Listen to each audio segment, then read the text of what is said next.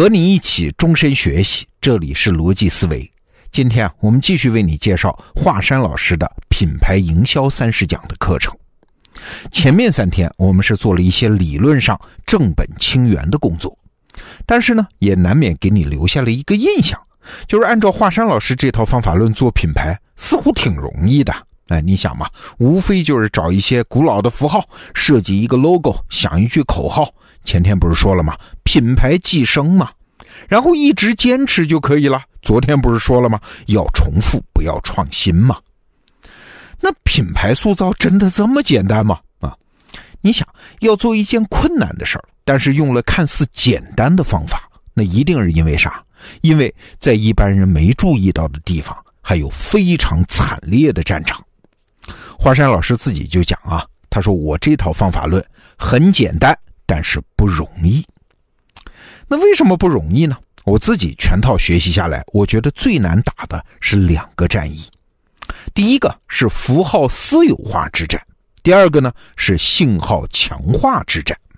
下面我们一个个的说，先说符号私有化，在营销领域啊，有一个词儿。叫蹭流量，也就是说，别人有热闹事有关注度，那好，我站到他旁边去啊。观众看他的热闹的时候，顺带也能看到我呀，能够带动我的传播量和销量。这个动作的本质当然就是蹭，是占便宜，是搭便车。你付出去的广告费就是搭便车的车费啊。实际上，现在大量的广告营销行为，绝大多数都是基于这个思考模型的。但是你想，华山老师的这套方法论，那野心要大得多得多啊！他不是蹭啊，他盯住了一个符号，那是要把它占有的，是把一个古老的符号私有化。表面上你是采用了这个符号作为你这家企业的品牌标志，而实际上呢，实际上也是这个古老的符号流传到现在这个时代，裹挟进了你这家企业，你这家企业的产品往未来走去。你看，这是互相看对眼了，结婚了，你跟他是一体的，把它私有化了啊！这个难度可比蹭那要大了多得多啊！我们还是举春晚的例子，表面上是央视办了一个电视节目，蹭了春节的流量，其实你想想不是，是央视占有了春节这个符号啊，把它私有化了。春节这个古老的节日，在我们这个时代，它的标志就是春晚这个节目啊，它俩是一体的呀。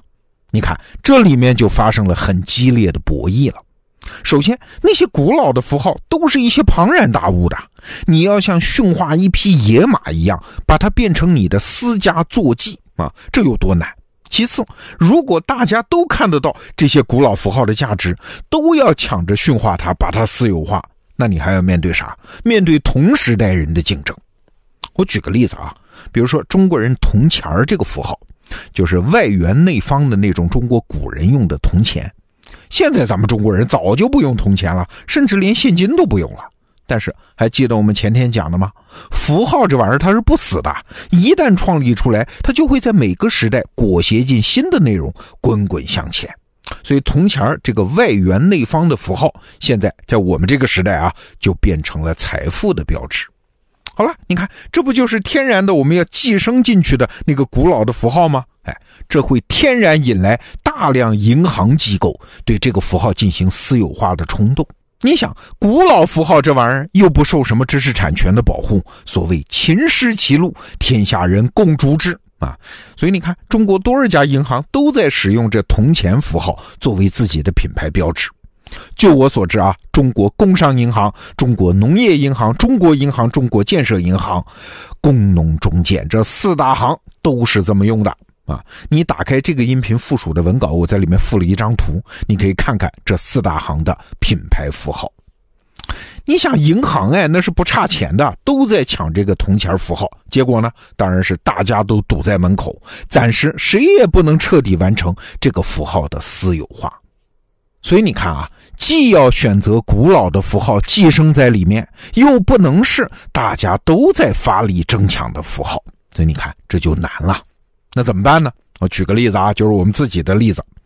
我们得到 APP 的这套品牌符号就是华山老师设计的，logo 是一只猫头鹰，口号是知识就在得到。从古希腊开始，这猫头鹰它就是雅典娜女神的伴侣，就是知识和智慧的标志。我们得到 APP 是做知识服务的嘛，当然很合拍。但是你想，如果随便画一个猫头鹰符号，那是不行的。你去看看啊，现在很多幼儿教育的公司和品牌都在用猫头鹰的符号，而得到的猫头鹰就必须有绝招啊！哎，所以我们就一直往前找，找找找，找到了古希腊的一枚钱币上的猫头鹰符号啊！所以我们这个符号是从古希腊的银币上的猫头鹰演化来的，寄生的这个原型更彻底、更正宗。啊，在这个音频附属的文稿里，我也贴了一张图给你看看这两个符号之间的关系。还有啊，就是我们那句口号叫“知识就在得到”，你在打开得到 APP 的开屏的时候都会看到。那这句话是怎么来的呢？哎，它其实是寄生在培根的那句名言“知识就是力量”里面的啊，“知识就是力量，知识就在得到”。你看这两句话不一样，不是原话，但是你在念“知识就在得到”这句话的时候，“知识就是力量”那句人人都知道的话，构成了它的背景音。所以你看，我们这场符号争夺战里采取了两个方法啊，要么是你们大家都用，那我用的更正宗；要么是你们大家都用，但是我换个方法用。华山老师自己啊，其实也有一个很经典的例子。就是他写的《华山讲透孙子兵法》这本书，啊，他在我们得到 APP 里也做了一个这个主题非常受欢迎的课。请注意，他作为一个品牌策划公司的老板，为什么要写这种闲书呢？哎，这不是一般的创作啊，这也是他做自己华宇华公司的品牌策略啊。说白了，按照我们今天的思路，他就是想把《孙子兵法》这个符号占为己有、私有化嘛。看起来这是个很难完成的任务，对吧？但是只要持之以恒，加大弹药量，水滴石穿，那是有可能的。我就说一点啊，据我所知，华山老师在英国花了大价钱，雇佣了一批高水平的汉学家，把他这本讲《孙子兵法》的书翻译成了英文的。要知道，在西方人对中国的印象中，《孙子兵法》这本书的知名度很高的，几乎和孔子差不多高啊。如果华山老师这本书真的成为当代人讲《孙子兵法》在英语世界里流传最广的版本，那你想什么结果？结果就是华山这个人和他的公司就成功的寄生在这个符号里了。哎，所以啊，如果一个人只是想出名，只是想写一本书博销量啊，他根本就不会做这种事儿。华山想的是寄生在一个古老符号，把它私有化。所以你看，选择符号、占有符号，直至把它私有化，这既需要智慧，也需要投入资源的意志力和战略决心。好，我们刚才讲的是这套方法论的第一个残酷的战场，叫符号私有化之战；还有第二个战场，叫信号强化之战。那这场战斗是更难的，为啥呢？因为这场战斗的对手不是别人，就是你自个儿啊。更准确的说，是你自个儿的审美。一般我们要设计一个品牌符号啊，要求的就是它得好看嘛，它得美嘛。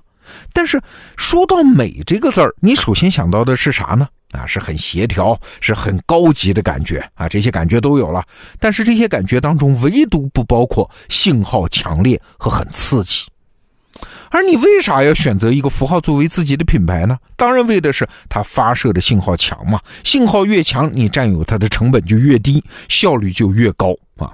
就拿你要是做个标牌啊，上面只有字符来说，信号要强，字就得大呀。但是站在专业审美者的角度来看，字要大，它就未必很好看嘛。所以你看，这中间有一个矛盾。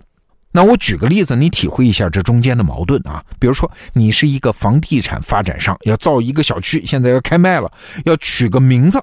现在有两个名字给你选啊，一个叫西郊庄园，一个叫蓝桥圣妃。